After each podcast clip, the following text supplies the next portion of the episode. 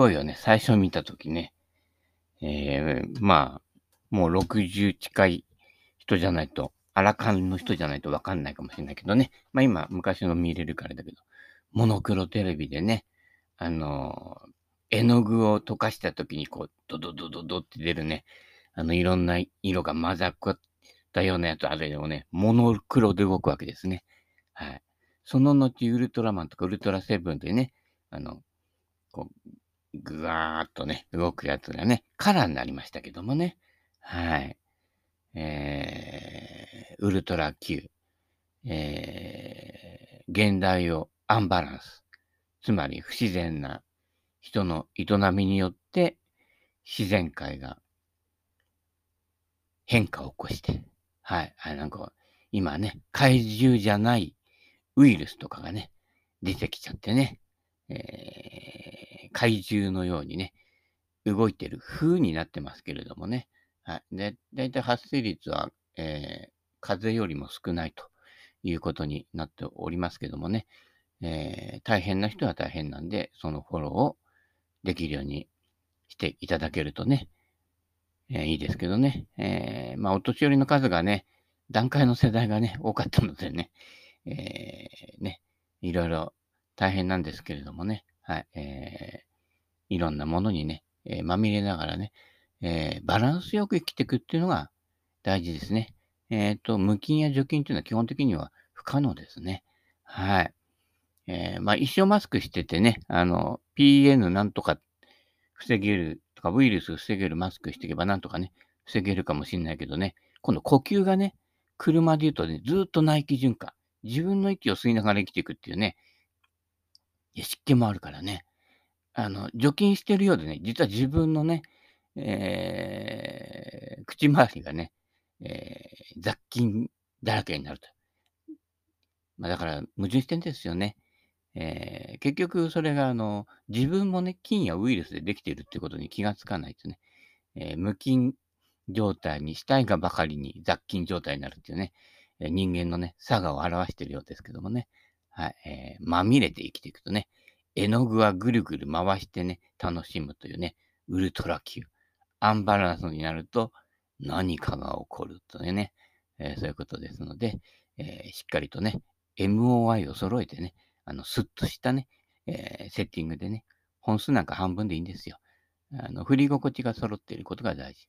よくあの、新車効果じゃないけれど、新しいクラブを使うとうまくいくっていうのは、新しいクラブどんなんだろうってクラブの話を聞くからですね。そのうち、だんだん普段のスイングになってきて、自分が振りたいように振ると、だんだん合わなくなってくるというね。えー、その期間が、えー、早い人でだいたい1ヶ月、えー、ラウンドで1回、2回やると、あ、これダメかなってなるわけですね。まあ遅い人でも3ヶ月後には、え、ちょっとね、今度は M6 出たから M6 にしてみようかみたいなね、え、キャルウェイから乗り換えたりとかね、えー、いろいろやるわけですけどもね。まあ大体乗り換えもね、巷のおじさんっていうのは有名ブランドばっかりでね、日本で人気があるブランドと海外で人気があるブランドは結構昔から違っていてね、赤トップ、黒トップって言っても日本だけの反応ですよ。まあ海外に住んでたわけじゃないからなんですけれどもね、あの、やっぱり日本人が、えー、河野光隆プロがね、赤トップでね、えー、15アンダーぐらいで優勝してね、当時、2桁アンダーっていうのは非常に珍しいことで、しかもそれが日本プロだったりしたわけでね、そこで火がつくわけですけれども、海外からしたらね、赤トップ、黒トップもね、別にあの、その他の、えー、トップフライトね、えー、スポルディングのね、えー、アイアンの一つにしか過ぎなかったんですけどね、えー、まあ TN とかね、あジェイズとかもそうですけれどもね、似たようなクラブ他にもいっぱいあるんですよ。えー、個人的には DP シリーズの方がね、好きですけどね。で、DP シリーズも、あの、流行るのはやっぱりプロが使ってたということで、やっぱり TN と同じようなスタイルでね、いや、ベン・ホーガンのパーソナルとかと同じようなね、TP201 だったりするんですけど、私はね、えー、当時から天の弱なのでね、えー、当時は買えないけどね、えー、DP301 の方が好きですね。はい。えっ、ー、と、あれのね、1番アイアンとかね、持っててね、結構活躍したんですよ。えー、昔の1番アイアンって、今の、えー、ロフト設定より寝ているのでね、今の3、4番アイアンぐらいの感覚で打てるのでね、はい。えー、DP301 のね、えー、一番や、誰かに譲ったんだよね。誰だったかね、えー、名前が思い出せないんですけどね、なんとなくうっすら顔は覚えてるんですけれどもね、はい、えー、なかなかね、SNS でもね、あの、自己発信する人っていうのが少なくて、やっぱり視聴者っていうかね、聞く方が多いのでね、えー、コミュニケーションがどうしても一方的になりがちでね、あのー、やっぱりあの、松岡君とね、松岡君を慕う人たちみたいに、一対単にどうしてもなりがちなのでね、やっぱり本当のコミュニケーションっていうのはこの対話の中に生まれて、そこで気づきがあるということなのでね、えー、一対単のコミュニケーションもいいんですけど、よくね、前私なんかも講演頼まれていたりしたんですけれどもね、どうしても一対単のコミュニケーションになってね、聞く方はただメモ取るだけ見たくなっちゃってね、対話にならない。何かご質問もあって言ってもね、あのね、質問って面白いよね。こっちが話したことじゃないものに、ものが返ってくるのね。質問じゃなくて、自分の家庭の愚痴じゃんみたいなね。ずれるんですよ。で、なんで、何が分かったかというと、悩んでる人は、対話ができていないってことね。だから、そう質問タイムでもずれるわけ。で、一人の人がずっと延々と話しちゃうね。ちょっと待ってよ。プレイバック、プレイバックじゃないけど、ね。それ、それは、今の、ここで話したことへの流れじゃない。それは、あなたとお父さんと子供との関係の過去から今までにわたる歴史じゃないですか。いや、歴史を聞いてるんじゃないと。ね。えー、簡単に言えば、今辛いのかい？みたいな。遅かったのかい？いや、それだけ聞きたいだけですよ。辛いんです。それで、それでいいわけですよね。えー、その最後の辛いんですって一言が出れば、その過去の歴史なんかどうでもいいわけですよね。そこで対話がなりあ、辛いんだね。で頭なんでなんでってすると、それだけで痛いの痛いの飛んだけでね、消えちゃうんです。あの、カウンセリングって結局そこだけです。あの、1時間のカウンセリングで55分まではほとんど意味がありません。あその人が自分の歴史をずっと語ってくれるんで、あーって聞いてればいいんですね。えー、聞いてるふりしてね、あの、うたた寝してればいいんですけどね。はい。で、最後の5分に帰り際に心は寂しくなってくるわけです。そこで本音がね、お家帰りたくないみたいなね、えー、ね、よくね、お母さんが怒っててね、子供にね、そんなに、なんとかなら何々ちゃんちの子になりなさいなんて言ったらね、あの子供連中に言いたいですけど、なるって一言言ってくださいね。あなたの家庭のぐだぐだより、よその家庭の方が、実はちょっぴり幸せです。はい。えー、それが事実なので、えー、気をつけてくださいね。えー、お母さんね、不満とかね、肥満を抱えている人、あ、肥満は、まあ人それぞれですけれどね。まあ大体ストレスが肥満の原因になるっていうのは多いですからね。はい。えー、実はお母さんの険しい顔が子供に映って、子供がだだこねてるだけですから、お前の姿だよってことですね。よく若いお母さんが、ね、運転してるとね、何、誰が一番ね、乱暴な運転してるかっていうと、若いお母さんね、傍若無人ですよね。あの、コンビニの中突っ切ったりとかね、もうすごいですよ、朝なんか、えー、お迎えなんて言ってね、えー、ね、時速60キロでね、ゆったり走ってるのにね、時速100キロで煽ってくるからね、なんじゃと思ったらね、幼稚園みたいな感じですからね、えー、いいんですよ、幼稚園なんか行かなくたってね、はい。かわいそうですよ、幼稚園のバスとかね、クラブバス、あれ、あれゴルフか、えー、みんな、あのちっちゃいのにみんなマスクしてね、えー、大変ですよね。えー、無菌室でね、人はね、生きていくことはできないのでね。で小さい時のそういういろんな雑菌にまみれることがね、免疫体制作るのにね。だから昔よりいろんなこうアレルギーとか、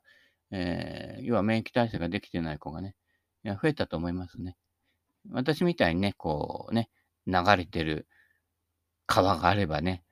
入ってみる。ね。落ちている木の実があれば拾ってみる。ね。昨日もね、あの、銀杏が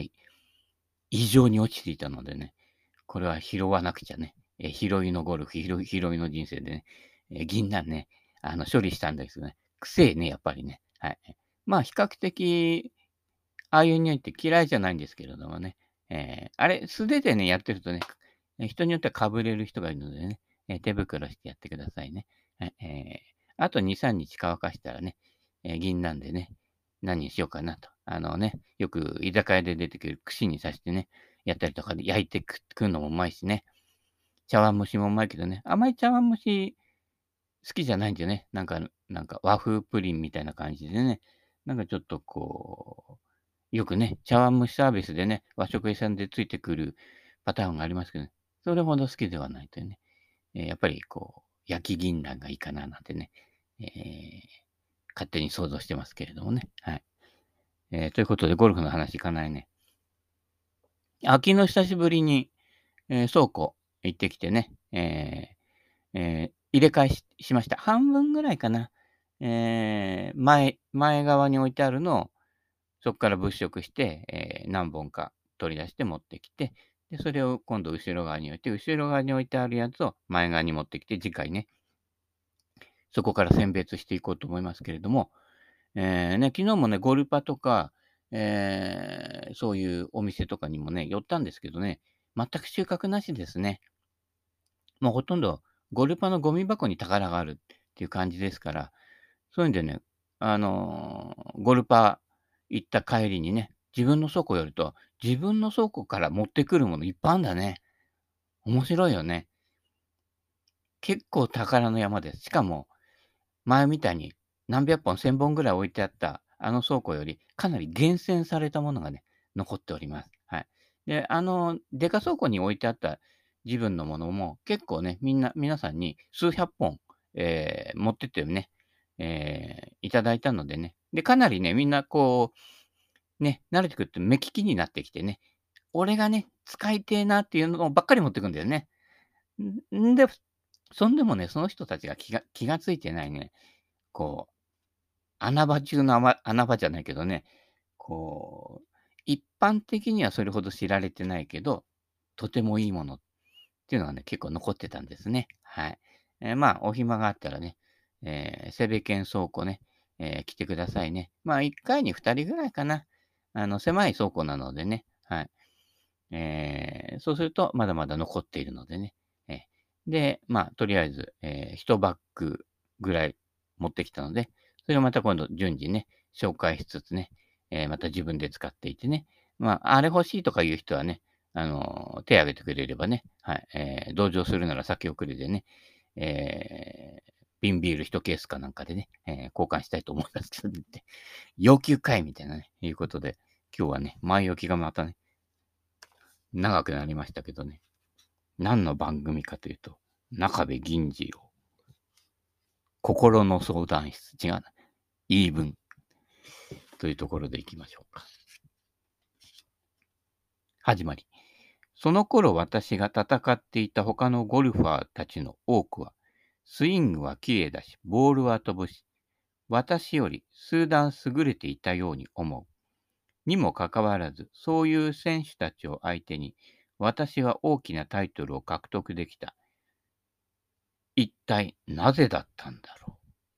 う？なんでだろうの世界ですね。その最大の理由は、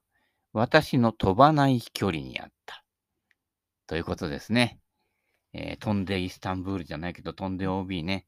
えー、飛ばないと OB まで行かないんですね。ミスがメッシュショットにならない。はい。えー、クロスバンカーの顎に入っちゃうのが手前のラフぐらいで止まってくれると。ね。そういうことで次につながるショットができるというね。いうことでね。それが18ホール、72ホール続くわけですからね。で、年間平均ストロークなんかそれで決まってくるのでね。はい。いかにこう、ロスが多いんですね。ロスインディオスみたいな感じになるわけですけども、えー、そういうことですね。まあ、飛ばないって言っても中部は250ヤードですから、パーシモンで250ヤードって言ったら、まあね、石川遼君がね、えー、YouTube かなんかでね、打ってましたけどね、えー、すげえなんて戸張さんが言ってましたけどね、あれで実測250ヤードですから、はい。実際にそうなのだから、致し方ない。ねタイトル取った人が言ってるんですからね。ただ、杉原照夫さんじゃないけど、正確、精密さが必要です。で、それだけ正確なショットを打つ人ほど、実は杉原さんも言ってたけど、ゴルフは守りのゲームであるって言ってるわけですね。パーを積み重ねていって、えー、まあね、こう、入りやすいラインとかにつけたときに必ず入れるということで、えー飛ばない杉原さん。でも杉原さんでも240ヤードぐらいは飛んでたかな。230から40は飛んでるので、そういうチャンスに、ね、5番ウッドでこう乗っけてくるわけですよ。他のプロがね、ショートアイアンで打ってくるところをね。で、その正確性とパッティング技術で、えー勝っていくわけですけれども、ね、えー何十勝してるわけですけれどもね。えーそうすると、つなぎが大事っていうことと、その、飛ばないと飛ばそうとしちゃう人が多いんですけれども、その飛ばなさを武器にして、精度を増していくと。で、アプローチパットに磨きをかけるために、もう中部さんが驚くぐらい延々とパッティングの練習をしているということですね。あと、延々とフェアウェイウッドの練習をしていると。あれだけ正確に打てる杉原さんが、未だその練習をしているということに、中部銀次郎ね、少年はね、驚愕したわけですよ。なんということでしょうみたいな感じですよね。そこから背中で学ぶね。背中で学ばないでね、あの、面と向かって喋りでね、伝えようとするね、レッスンプロ多いですけど、ほとんど打たないよね。じゃあ打ってって言うとね、結構ミッションとしてね、え？みたいな感じになったりしてね、えーそういう現場をね、何度も見てきておりますけどね、打っちゃうとまずいんで、振っちゃうとまずいんですね。意外と言ってることできていなかったりしてね。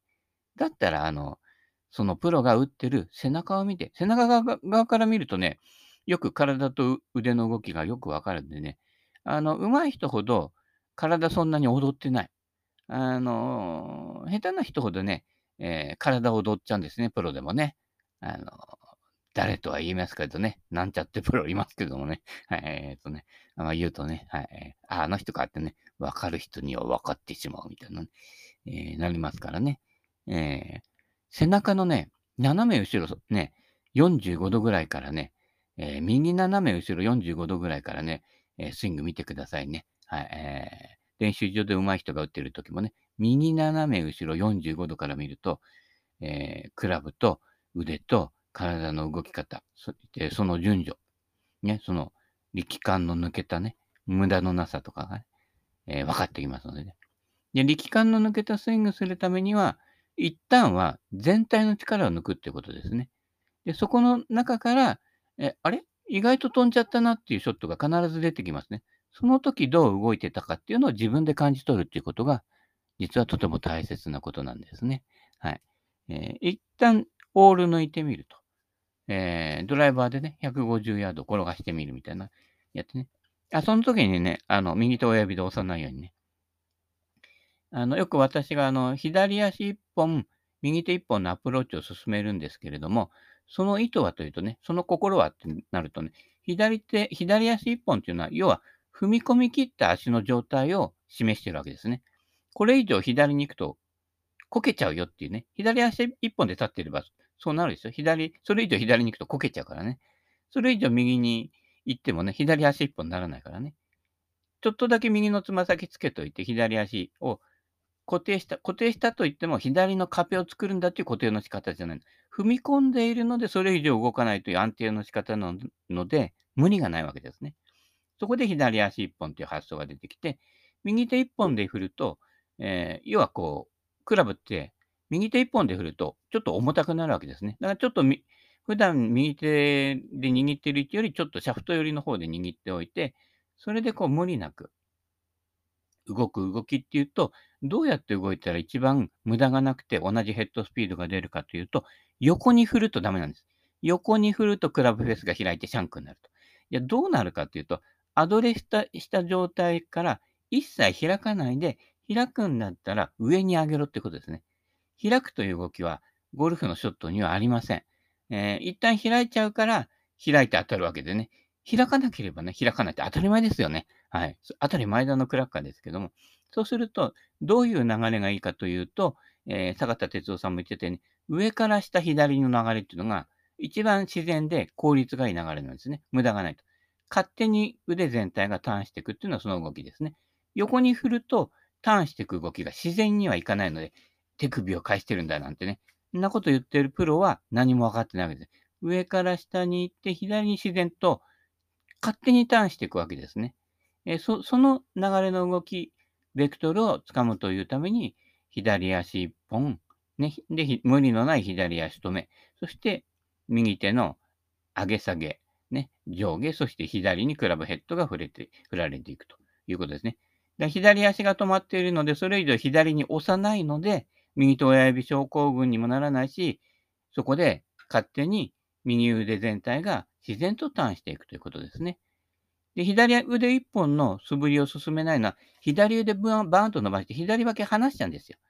じゃあ、君、君じゃない。そこに右手届くかって言ったら、届かないわけです。つんのめっちゃうわけですね。で実際にはありえないスイングを左腕一本の素振りだとやってると。で、左腕一本の素振りがうまくできている人は、体の正面から左腕が外れてない人ね。それは左腕の動きが正しく把握できているので、左腕一本の素振りでもいいんですけど、大抵じゃあ左腕一本で素振りしてって言うと、大きく振り振り出しちゃうのね。で大きく振り出した時って、必ず手のひらが下向いちゃってて、要は右手親指症候群を起こしやすい、フェースが開きやすい形をね、やるわけです。で、大きなフィニッシュが飛ぶんだなんてね、信じ込んでるからね、もう余計大きく振っちゃうんだけど、シャンクの嵐ですね。はい。えー、昔ね、アメリカのジャズプレイでバドシャンクっていう人がいたんですけどね、あの人ゴルフやるときシャンクしてたのかなみたいなね。えー、まあまあ、ドラマーだったかな。でもドラムとかやる人ね、うまいですよね。えー、やっぱこう体とね、動リズムを取りながらね。で、足、足でもね、リズム取ってるからね。状態の動きとね。はい。まあ、それは置いといて、まあ、そういう話ですね。左足一本と右手、右腕一本の、えー、アプローチ？大きく振りかぶっちゃダメです。やっぱり腰以上に上がると、どうしても重さでよれるのでね。この、それこそ8時、4時、9時、9時、3時ぐらいの動きで、えー、この右手一本の動きをやると、自然にダランクラークで振った時にフェースが開かないルート。無理にシャッ、ね、シャットに上げるんだなんてやってる、ね、ねそんな練習器具ね、売り出してるね、あの、黒メガネの人いましたけどね、そうじゃなくて、自然に上げた時に開かないベクトルってどうなのかなと。アドレスの状態を変えないので、開くも閉じるもないっていうことね。それが一番シンプルな振り方なんですね。はい。まあ、あの人と俺の違いはね、えー、私の場合は、あの、昭和原住民プロゴルファーに襲ったので、ね、えー、そういうことがね、学べたわけですけどね。だ最初の出会いってすごい大事ですね。そういったあの、運命の出会いには、結構師匠には非常に恵まれてますね。で、やっぱりね、そうすると師匠を嗅ぎ分ける嗅覚っていうのがね、結構一番大事なんですね。アヒルじゃないけど、最初に見たものを親と思い込むみたいなね、ところが人間の習性にあるんでね。そこでこう、どこにくっつくかでね、その後のね、運命がね、変わってきますからね。実際に、実際にね、変わっちゃった人ね、何人も見てき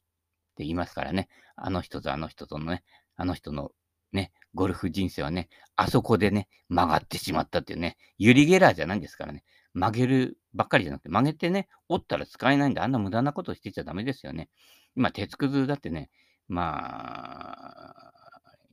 安いですからね。だったら銅線の方が、ね、高く売れるってね、ダメで盗んできちゃうね。はい。えー、ということでね、えー、金に困っても人のものを盗まないと。ね、人の心を包め、つつ、ね、あの、捉えられれば、えー、お布施が来るというね、えー、仏道修行、実は拾いのゴルフ、ね、え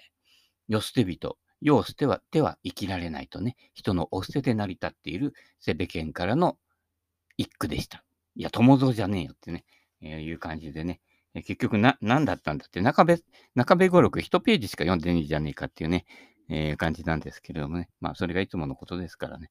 えー、ということで、えー、明るい未来を。あ、そういえば明るい農村って昔番組やってたけどね。あれ復活させてくださいよね。あの、つくば未来市。未来と言いつつ、田んぼだらけ。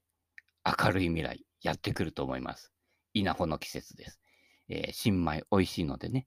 えー、新米でもベテランでも新米食べてください。ということで、オチがつかないので終わり。